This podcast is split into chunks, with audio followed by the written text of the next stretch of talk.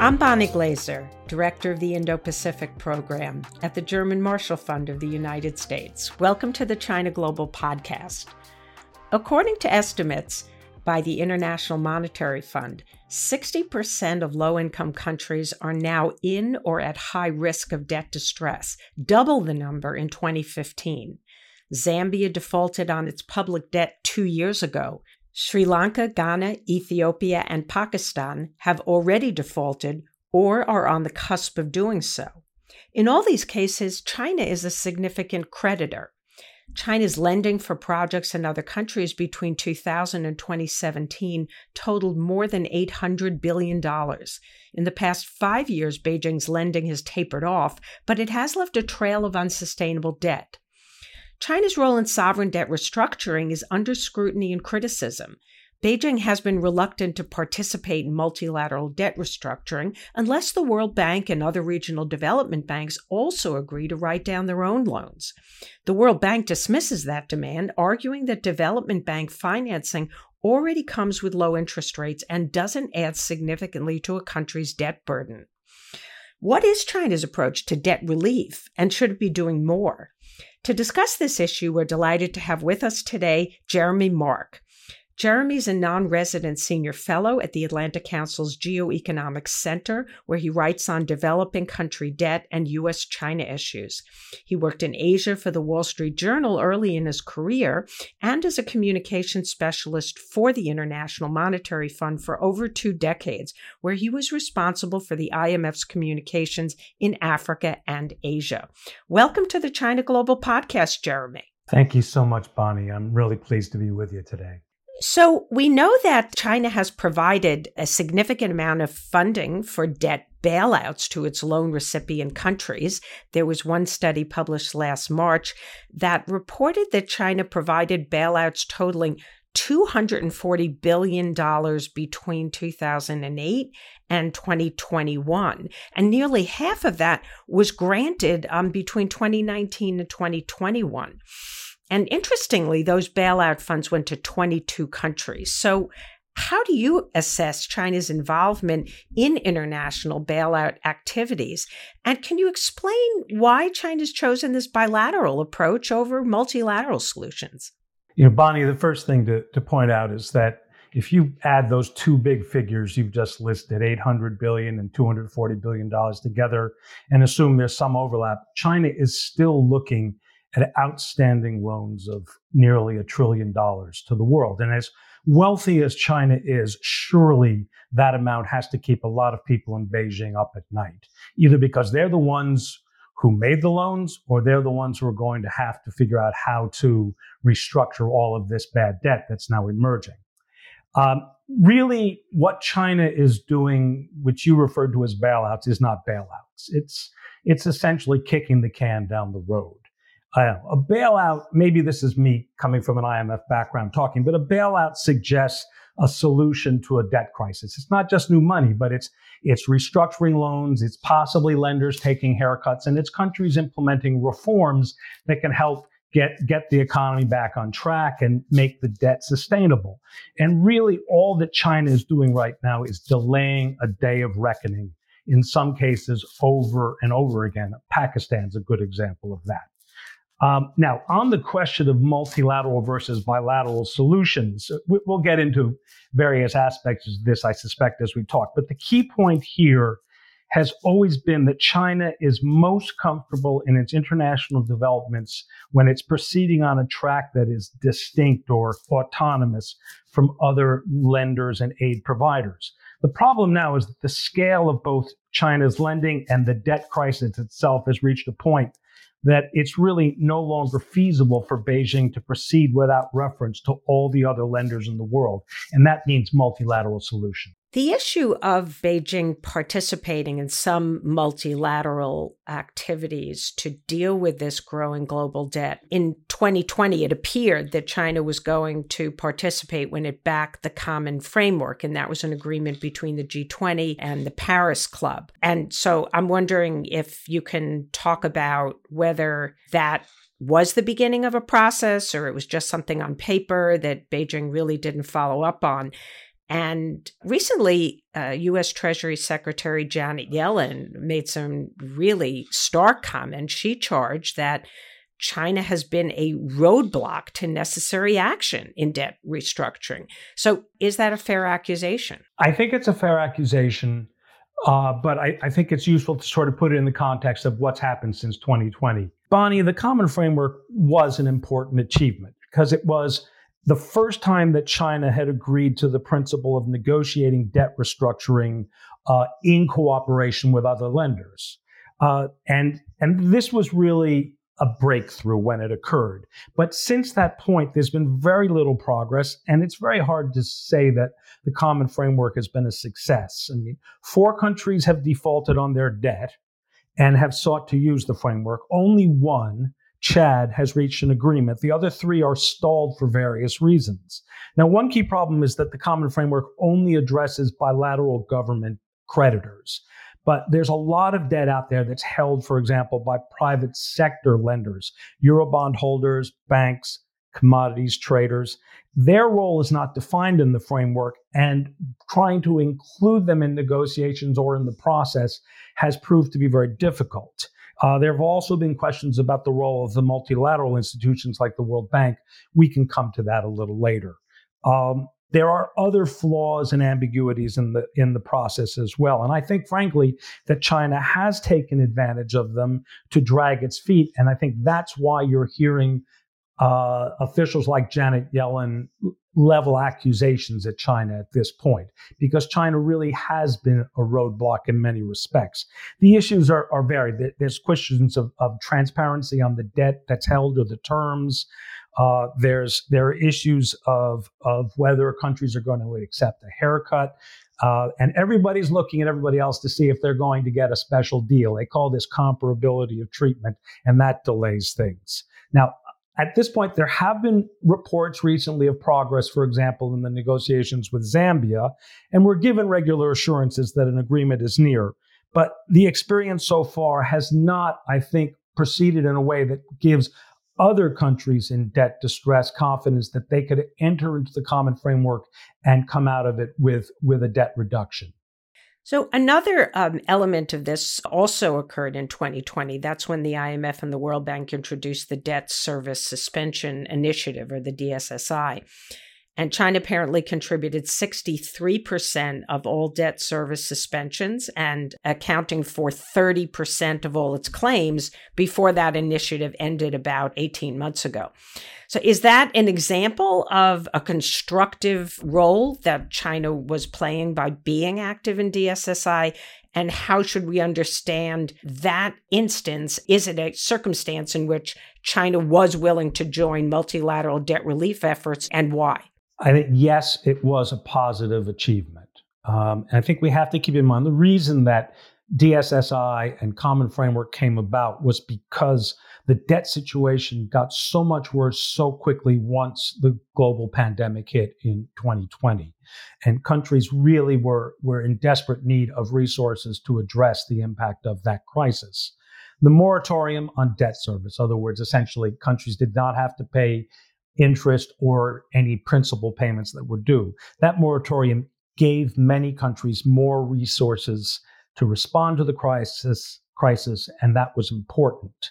Now, I don't think that this posed a problem for China. I think the the achievement was getting them to agree to this in a multilateral context. But China itself has, for a long time, uh, been quite willing to give countries moratoriums on on debt service and payments of principal, um, as long as they eventually make those payments. It, it's very much in their toolbox to do this. So co- China was comfortable with DSSI once it made the decision to cooperate with other lenders. I think the real issue has to come with the next step, which involves the, the actual restructuring of the debt and the possibility of haircuts and anything like that is is a decision that is in China is made at the level of the state council. Can you tell us briefly what a haircut is? A haircut essentially is a country is a is a lender agreeing that it's not going to be paid back everything that it has lent. Let's say, um, you know, I've lent you hundred dollars. You're having a hard time. I say, fine, you can give me back eighty dollars. That's a haircut. So I want to fast forward to the recently held spring meetings by the World Bank and the IMF. And this was, of course, in mid April. And there was growing pressure in the run up to these meetings by Western lenders calling for China to accept some losses on these, uh, on their overseas loans. And uh, there weren't really a lot of details that came out of the, out of the meeting. Uh, but there were some, at least headlines, that Beijing seems to be more willing to cooperate with other parties over sovereign debt restructuring. Uh, so, what what do you think actually came out of these meetings? And do you think if China's stance now is more cooperative, is this a case where international pressure is actually having a positive effect? Uh, there's no question that China's under tremendous pressure right now on this issue. We're hearing it from the US and other G7 countries. It's coming, for example, from India, which holds the G20 presidency this year. And I have no doubt that, that countries that owe Beijing money are very diplomatically and carefully lobbying Beijing to show more flexibility. So I don't think it was any surprise that that Beijing was making nice noises uh, when it came when Yi Gang, the the central bank governor, came to Washington for the meetings. Um, and, and, I think it's worth pointing out that when Janet Yellen met with former Vice Premier Vice Premier Liu He in January in Davos, he said many similar things about China's willingness to address the issue. I, I think it comes now to the question of when China will act and how much it's willing to give on the debt reduction. What happened at the meetings themselves, I think, was, and a colleague of mine said this. I thought it was, it was, it was very, it was good. It was a good insight. What happened was much more about process than progress. You know, they met. They they're having serious discussions on debt, on details of various issues, like, for example, transparency, which I touched on, and they agreed that they're going to all be more transparent. Whether that's progress, it's too soon to really say. But I, I think it's important just to remind people what is really at stake here, which is that there's a human cost to all of these delays, that there are millions of people in the developing world who've fallen back into extreme poverty uh, over the past few years because of COVID, because of, of the sharp increase in global inflation. And the more it, the longer it takes to reach agreement on debt relief that might provide more resources, the more human pain there's going to be. Uh, that's that's a great point. Another question that I wanted to ask um, uh, relates to why Beijing is insistent that multilateral lenders must take losses and accept write downs, and whether Beijing might compromise on this stance. Uh, apparently, in the lead up to the World Bank and IMF meetings, there were some reports that China might drop this demand. Then, of course, Beijing just announced something, it was called something like a vague three point plan at the Global Sovereign Debt Roundtable on April 12th, uh, which included a call for multilateral creditors uh, quote, to come up with solutions on their participation in debt treatment as soon as possible. So still sounds um, very vague, um, uh, not really telling us what Beijing is is willing to do. But can you help us to understand why China insists that multilateral lenders take these losses and accept write downs? Well, I think the bottom line is it's been basically a diplomatic delaying tactic on China's part. Uh, China, as I said, is under a lot of pressure, and it serves its purpose to to point fingers in other directions while these issues are being worked out. But but beneath that, I think there are some some very important issues that, that we can talk about. Lenders like the World Bank and the African Development Bank and the other multilateral development banks are a key part of the overall debt picture. The IMF is not one of these MDBs these these multilateral lenders in that sense, but it's also, I think, uh, one of the institutions that the China is talking about. These institutions generally provide poor countries with low income loan, I'm sorry, with low interest rate loans, uh, sometimes at zero interest rates. They also give grants, but a portion of their lending comes at higher rates, more you know, essentially commercial rates, which, by the way, is where most of China's lending is. You know, a lot of the Chinese loans these days are charging 5% a year. Uh, if the IMF pres- gives a loan to Zambia, it's going to be at a zero interest rate, and, and world banks will be very close to that. But it is in China's interest to talk about a comprehensive debt restructuring uh, process that includes the multilateral institutions. And, but when it raises this issue behind closed doors, I'm told that by and large, most governments just are not willing to support China. It's largely on its own, let's say, at the executive board of the IMF. Uh, I think it's also important to point out that the IMF, the World Bank, and the others are giving loans to countries in crisis when nobody else is doing it. Most, for example, most of what China is giving in the what we called bailout loans before uh, is going to middle income countries like Pakistan, Sri Lanka, Egypt, Argentina. The real poor countries are not getting these loans. And there's a danger that if the IMF and World Bank start for, um, you know, writing down a lot of debt, they'll have less money for these countries when nobody else will give it. But, you know, the, the, the uh, real point, I think, is that China is seeking to get levels of concession that can demonstrate that it is when it gives it's also getting something. So i think where you what you might see is the new world bank president who will be, probably be coming in fairly soon agreeing that yes the world bank can give more money can lend or donate as grant aid more money than it has been. And that i think would be face saving for china Recently, Japan, India, and France announced the formation of a creditors committee made up of governments that have lent to Sri Lanka, and they are conducting debt reconstructing talks. But apparently, China is not part of that group. And, and we know that China is one of Sri Lanka's biggest bilateral creditors. Uh, and yet, China played a part in the lead up to the IMF's approval of a $3 billion loan to Sri Lanka in March when it agreed in principle to support debt restructuring. So, why is it that China was excluded from these talks? And, and was that the right approach?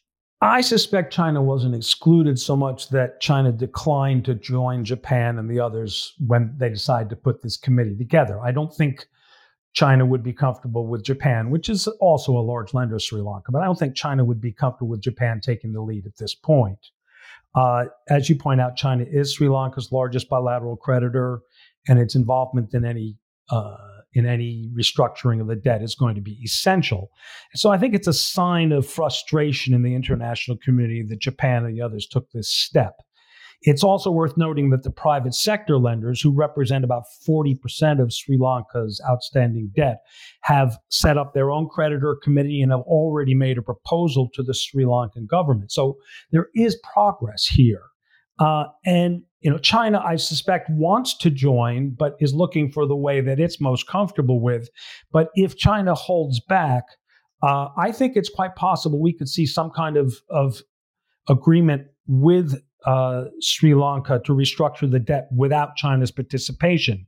And what could then happen would be that the, the IMF would announce it already has a program with Sri Lanka and is waiting to lend money when there's a, a, debt restructuring. We could see the IMF announcing what, what it's going to do is what the IMF calls lending into arrears. In essence, giving a loan even though Sri Lanka is in default to a lender, in this case, China.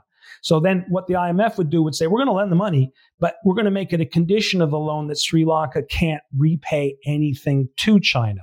And the IMF managing director talked about this quite openly at the spring meetings without naming China as a creditor in question.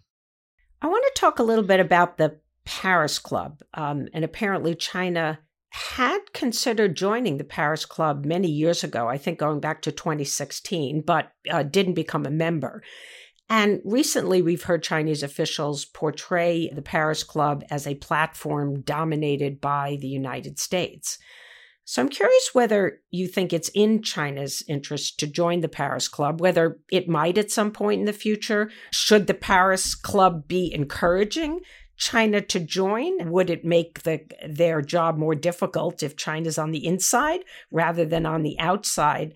Um, and do you think China might instead seek to offer an alternative financial architecture that's very separate from uh, the Bretton Woods order?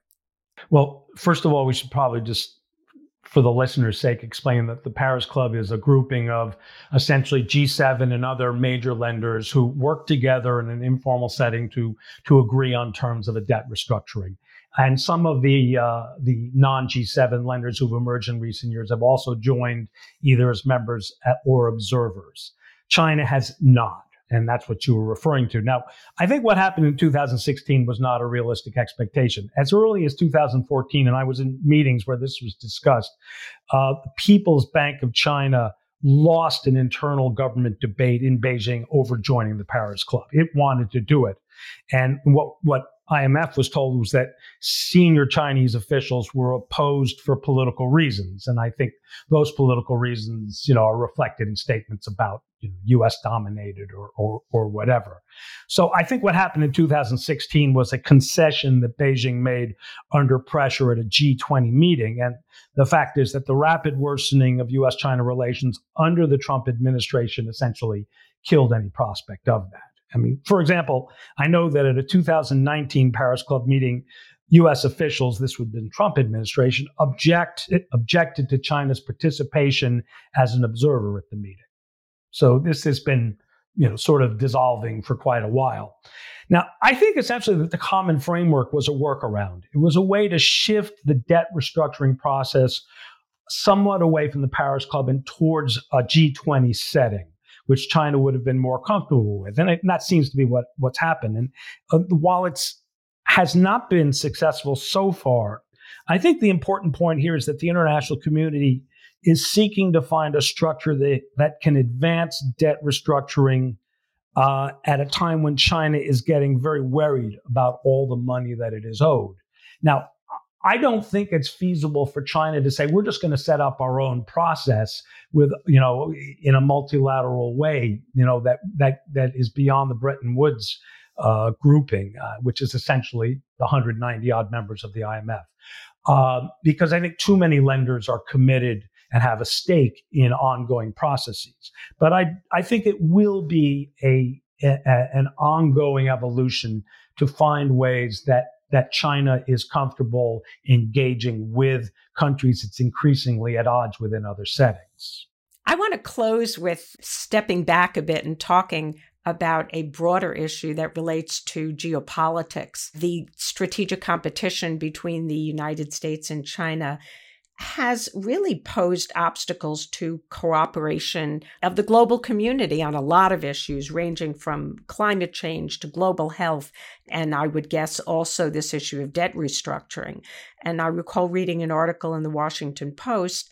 Uh, that cited some of the officials who had attended the spring meetings of the IMF and World Bank who claimed that the US China rivalry, quote, threatens to block moves to ease the debt burden for dozens of cash strapped nations. And of course, some experts are now suggesting that geopolitics contributes to the inability of countries to address the debt issues, the, the lack of cooperation again between China and the Paris Club, and the difficulties in, in moving forward. So, what is your assessment of the the role of geopolitical competition in international debt relief efforts? And how do the views of developing countries affect this dynamic? And of course, we know that China continues to claim that it is a developing country whose interests actually align with the nations that it lends to. It's a great question. And, and I think the first thing you want to say is simply that it says a lot about the depth of the debt problem that this process, this debt restructuring process, has advanced even as much as it has despite US China tensions. Because I do think that, that there has been progress. And um, I know that that U.S. Treasury is deeply committed to this, for example, and has worked closely with the People's Bank of China, and and you know kudos to them for what they've been able to do. But the tensions between the U.S. and China, uh, some other Western countries, Japan and China, over debt restructuring are real. Or and you could also say that the other tensions have been felt here. I think we we see various statements from from Western officials uh, and actions like Japan setting up this sovereign lender committee for Sri Lanka that suggest, you know, that that that there are political issues that are very hard to get around. I, frankly, I don't think the U.S. has helped matters on this issue with its accusations of of Chinese debt trap conspiracy, which we've heard, especially in the Trump administration, but echoes now, you know, which they say that China is using indebtedness to seize assets in developing countries, et cetera, et cetera, et cetera. These have basically been debunked. In each case, it's been alleged. And on the other side, we're seeing plenty of Chinese propaganda that accuses Western lever- lenders of various nefarious purposes while claiming nothing but altruistic intentions for China, because China, of course, sees itself as, you say, part of the developing world. I think the reality is very simple. Beijing has backed itself into a corner because of the debt issue. And it doesn't have a lot of friends on this, on this issue as a result. Debtor countries are discreet about the issue out of self interest because they don't want to anger Beijing. But in different ways, various governments have made it clear, I'm talking about debtors, have made it clear that they want Beijing to move on this issue. You know, you did an issue of this podcast uh, uh, uh, recently about decoding the language of Chinese foreign policy. And your guest, I think, talked quite perceptively about some of these issues. You know, that China sees itself, as you say, as a, a developing country that pursues shared values and an interest in quote unquote mutual development with other developing countries. And it, call, it I, I've seen it call itself as a, a financial partner in, in these debt arrangements. But the debt issue really has shown that when the chips are down for Beijing, China does not act like a financial partner. Okay.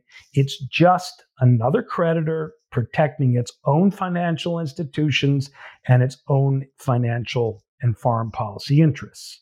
Now, I don't think that Beijing is comfortable with that image, particularly with its developing country partners. And I suspect that discomfort will help to drive a longer term solution, at least on some of the more visible debt problems, be it Zambia or Sri Lanka or Pakistan. But the question really is how much damage will be done before we reach that point? How many people will suffer for it?